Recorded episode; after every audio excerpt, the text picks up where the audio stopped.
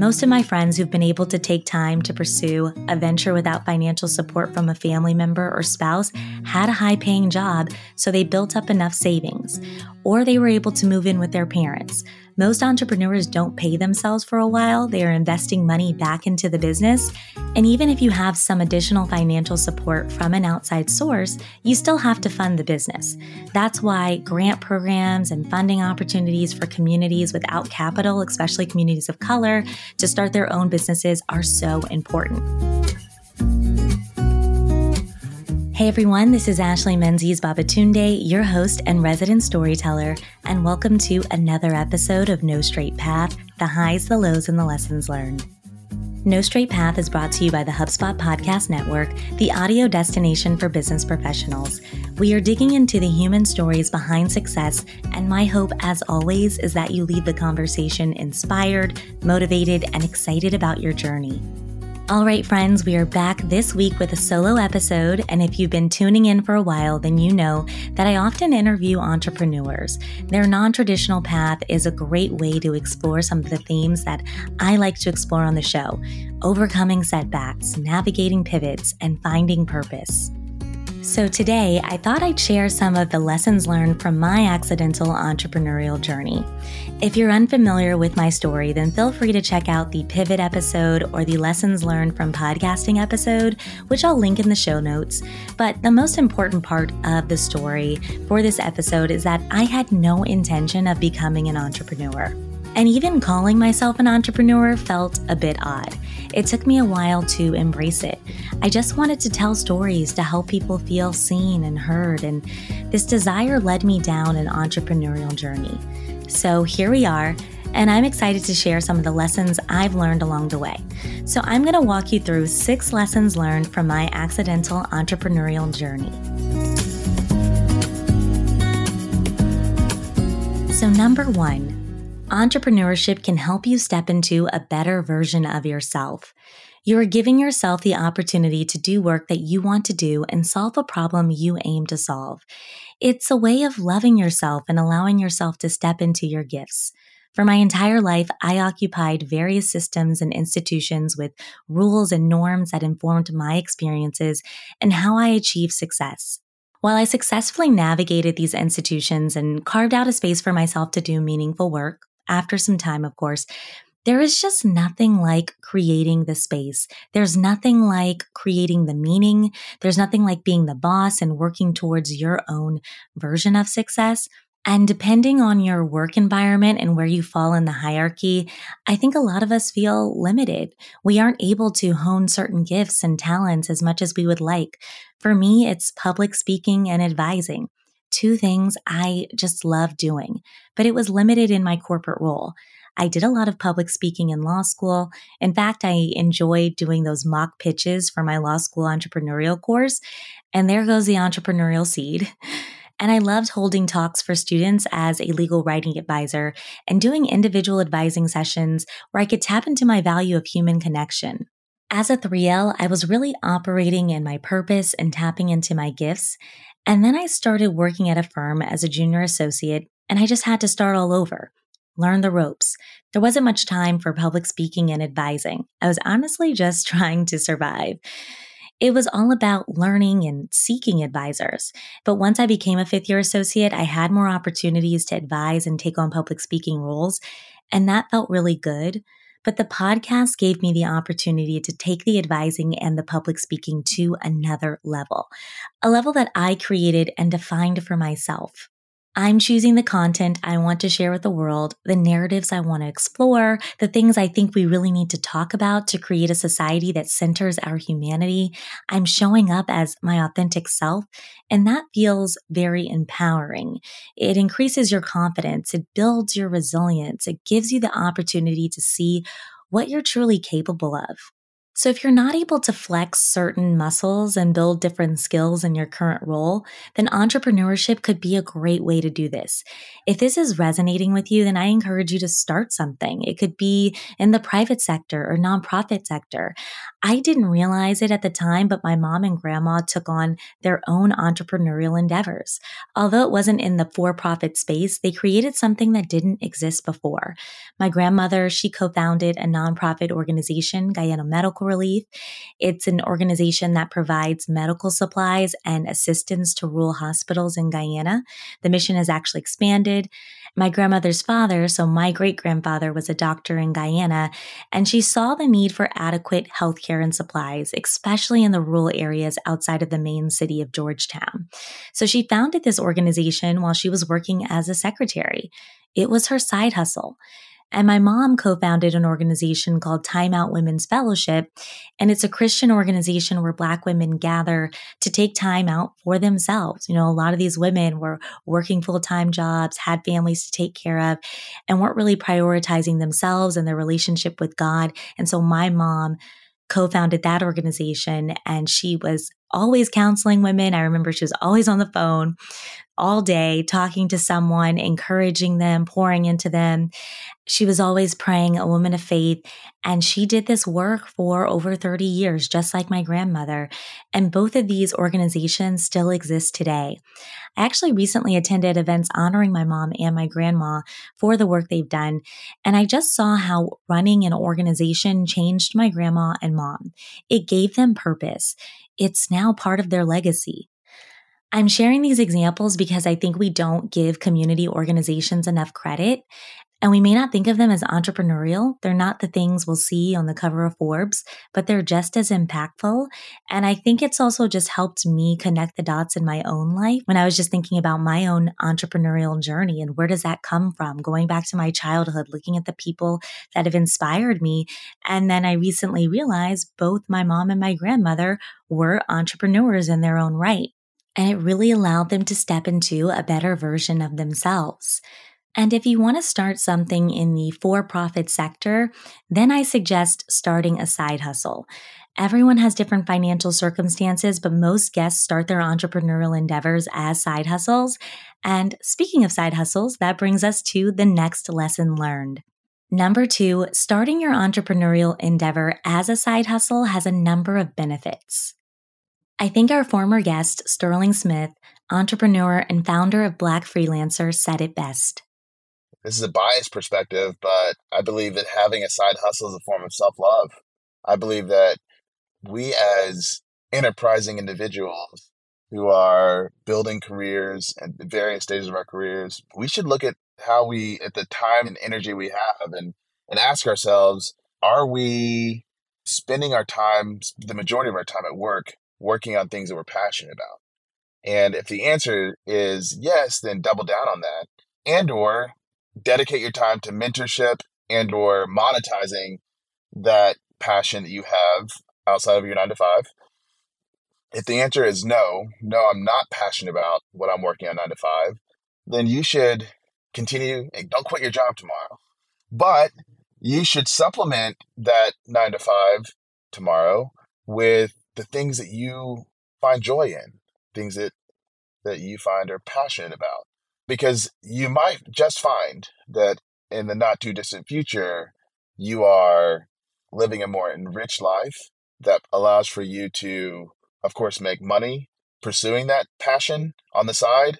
And eventually that could be your full time job, but you're also feeding your spirit. Because oftentimes these things that we truly love, you do for free and they don't feel like work. So when you compare them and the time that you spend on them alongside the things that you're not really passionate about, but you're doing for work, the ROI is so much greater because you would do it for free. So I just love this. Now, Sterling admits that he is biased, and I am too. We both have side hustles, and there are other ways to do meaningful work outside of your day job or side hustle, like volunteering with a community organization, like I mentioned. But the main point is tapping into the work that you would do for free. And that is what I'm doing as an emerging creator with this podcast. Like Sterling said, he wouldn't advise quitting your job.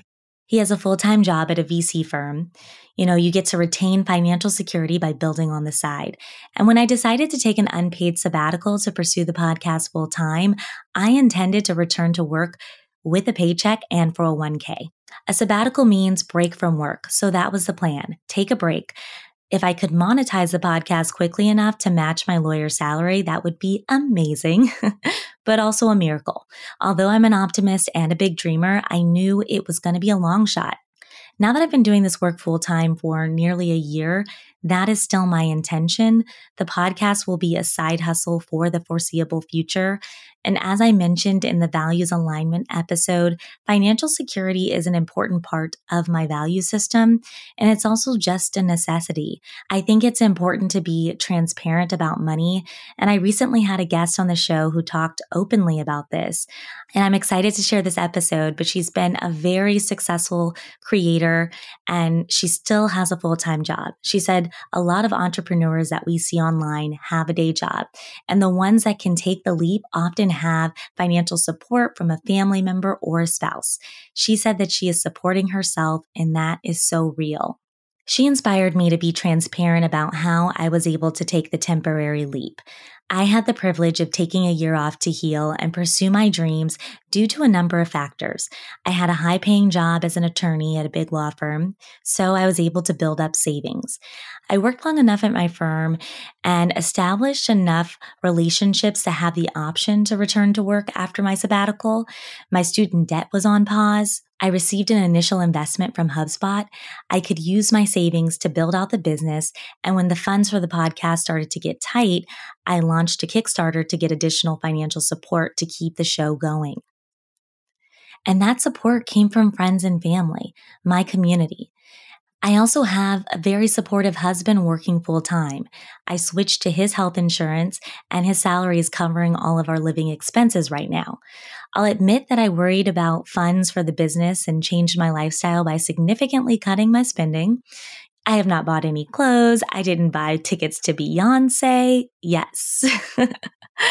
now that was challenging. I can't believe I'm missing that amazing concert. But anyway, I also just learned to live a more minimalist life, which is probably a good skill to build before having kids. And thankfully, I never worried about my needs and comfort. My husband was able to handle this. So, also need to say thank you to Shagun if you listened to the Valentine's episode, then you were able to hear his story.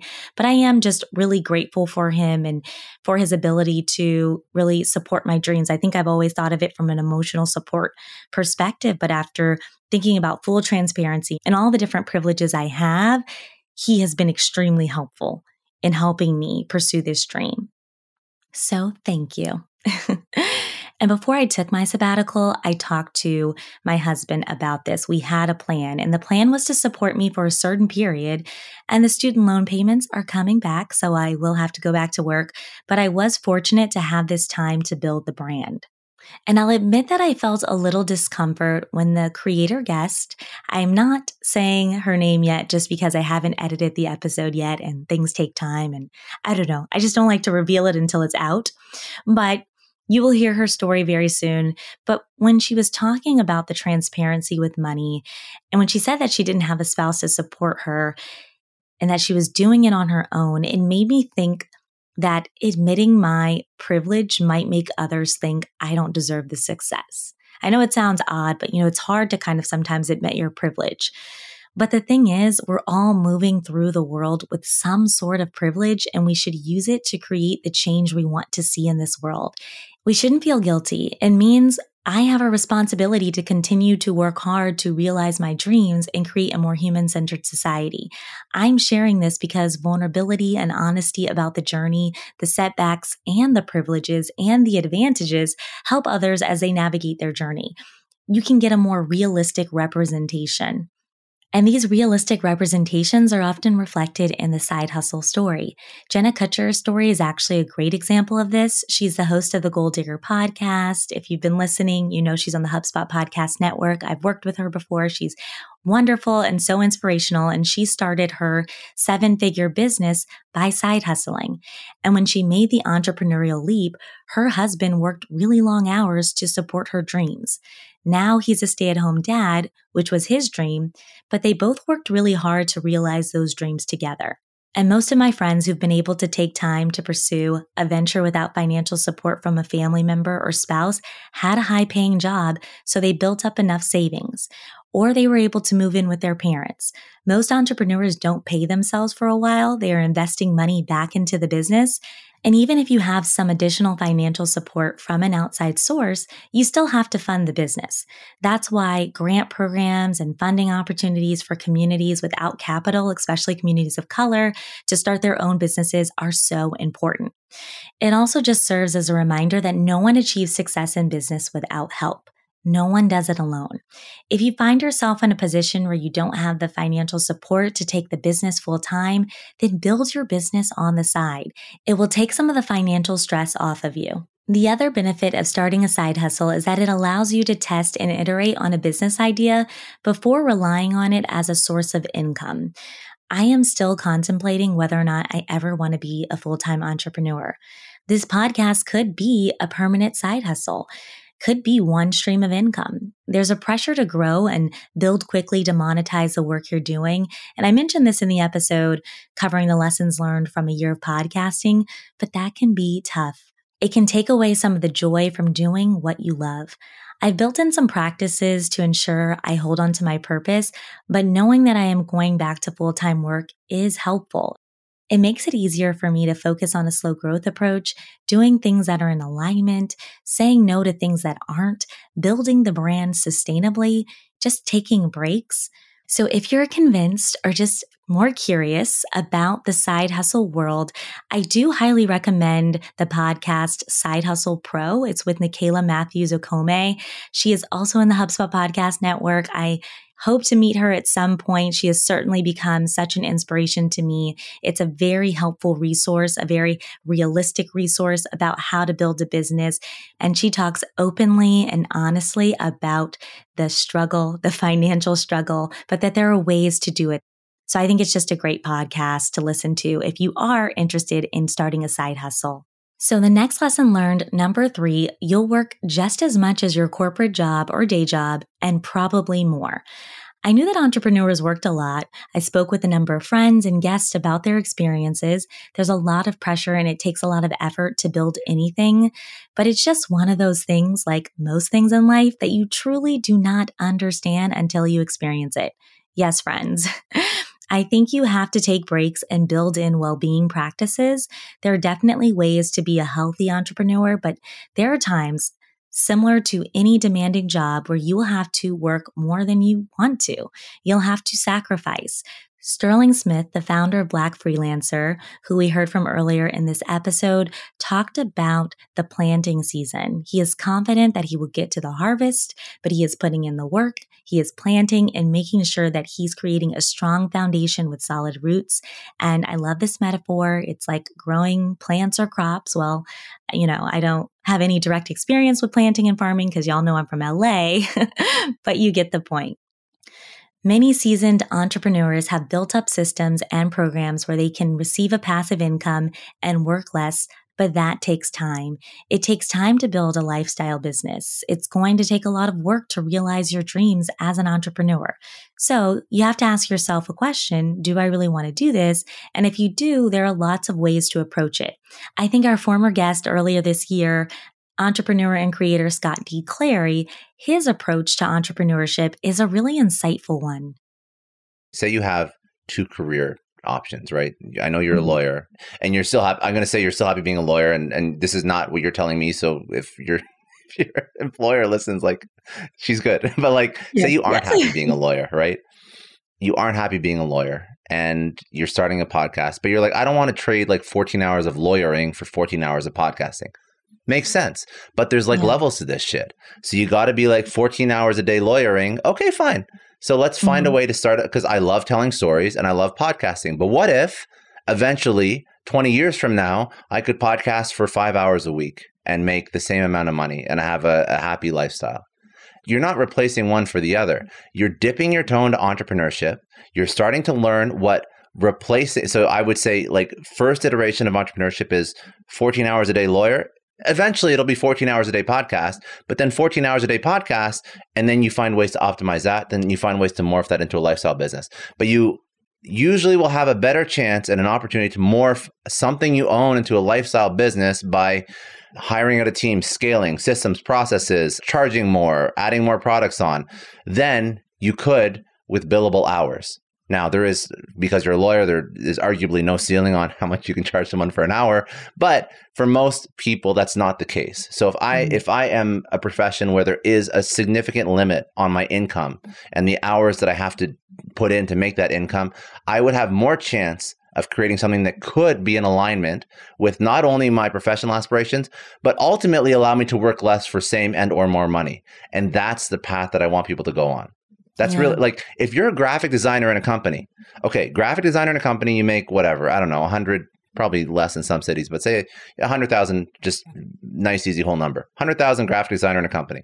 You start freelancing, Upwork, Fiverr, TopTal, graphic designer, freelance when you make double as much as a freelancer, which you totally can because you're charging just like regular rate and you don't have any, you're charging like full rates for all of your work and you develop a nice book of business and you have like a great funnel and good deal flow and whatnot. Okay, so now you're making double as much as a graphic designer freelance than you were working in a company, which is very, very doable, but you're still doing the same work that you love. But now you're working like probably maybe 10, 25% more. You're like, okay, this kind of sucks. I'm, I'm making twice as much, but I'm working 25% more this is shit. But then you're like, okay, so how do now I'm a, a solo graphic designer. I'm making all this money on all these different marketplaces. But then mm-hmm. you start to start to hire out and you start to build an organization around you, and then you start to build a lifestyle business. And then you and then down the line you hire an operator, and then all of a sudden you literally don't work at all. Or maybe you sell a piece of maybe you sell a piece of it to a private equity firm that's going to inject some more capital and hire an operator and you can just negotiate some sort of settlement where you have a percentage and you have a rev share but ultimately you aren't working at all at all. And if you want to work you can. If you don't want to work you don't have to but you're still making just as much money. That's what i mean about this whole migrate from being stuck in a system to being an entrepreneur to eventually crafting the life that you want that's in alignment and then you choose if you want to work no one's going to say no. You own a piece of the business. If you don't want to work, fine, but you'll never yeah. get that in a company. So that's what you. That's yeah. the journey you have to go on. So I thought this was great. Scott really stretched my thinking here. Now, I don't think either of us recommend a 14 hour workday. he was using it as an example, but he admitted that he works a lot now so that he can work less later. Although you'll have to work a lot while you're building your business, it gives you an opportunity to learn so much, which brings me to my next point. Number five, you expand your skills and knowledge. Before I started this journey, I was doing specialized work in my legal practice. It was interesting work, but building a business actually gave me a better understanding of how a business works and what some of my clients experience. I immediately got a crash course in marketing, finance, social media, graphic design, and intellectual property law. Now, this is all from a business perspective. And from a content perspective, I delved into research on storytelling, careers, self development, and organizational psychology, my passions. And I just feel more well rounded. I look at problems with various perspectives from a marketing perspective, a legal lens, a people focus lens, a psychology lens. And I have to admit that this year has just been one of the best educational experiences in my life. I appreciate all of my formal education. It certainly laid an excellent foundation, but actual hands on experience is the best teacher. In addition, I took a number of online courses. I experienced pain points and figured out ways to move forward. And I had coffee chats with entrepreneurs. I hustled until I burned out. You guys know because I took a little bit of a break. I'm still figuring out how to practice what I preach, but I did learn a ton. And speaking of burning out, that brings me to my final lesson learned, number six give yourself grace. Now, this is one we've heard from many guests. It applies to entrepreneurs and those outside of this sphere. It applies to everyone give yourself grace. We're all doing so much and balancing so many things. And when you're ambitious, you can be hard on yourself and feel dissatisfied with your progress. When I started the podcast, I had so many things thrown my way. When I was invited to join the HubSpot Creators Program, I literally had to Google Creator. Yes. I knew there were creators on social media, but I didn't know much about them everyone in the program was either a creator or at least had a podcast. I just released a teaser. I recorded some episodes, but I didn't know what I was doing, and it felt like a new language. impressions, CPMs, cross promotionals, dynamic ads. I was meeting with different people about my brand, like, what is a brand? and they would ask me, what's your brand? Who's your target audience? How are you building community? Do you have an email list? The answer to that last one is sadly still no, but we're getting there. In fact, if you want to join my newsletter, that I will start soon. I'm going to say it now, put it out there, you know, accountability project right now. Feel free to sign up in the Google Doc in the show notes. I'm going to get that started soon. But basically, I just felt like a fish out of water. And I was pretty hard on myself. I thought, how could I not have all of these systems in place before starting this venture? I'm an attorney. The truth is, I couldn't have known. I started a passion project that quickly turned into a business. I made mistakes. I tested certain things. I failed. I learned. I succeeded. I finally got an LLC. I built out a good system with my editing team. I figured out where I could cut cost and started wearing lots of different hats that I do plan to outsource when I go back to work. But I figured it out. I made it work and it was really hard. There were times where I could have been kinder to myself. I learned to give myself grace through this journey. And one thing that really helped me do this was storytelling. It was listening to podcasts about entrepreneurial journeys. It was connecting with the guest about the pain points that they're experiencing. It made me feel seen and less alone as I navigated my journey. And then I thought, what a full circle moment. This is what I aim to do with No Straight Path. Another sign that I'm doing the work I'm called to do. Thank you for listening to another episode of No Straight Path the highs, the lows, and the lessons learned. Remember to share the podcast with friends and family. And my hope is that these stories help you navigate your No Straight Path journey. If this content is adding value to your life, and I hope it is, please take a few minutes out of your day to rate the show and write a review. You can click the link in the show notes to write a review. It helps other listeners find the show, and I just really appreciate it. Have a lovely week, embrace the journey, and remember, you're not alone.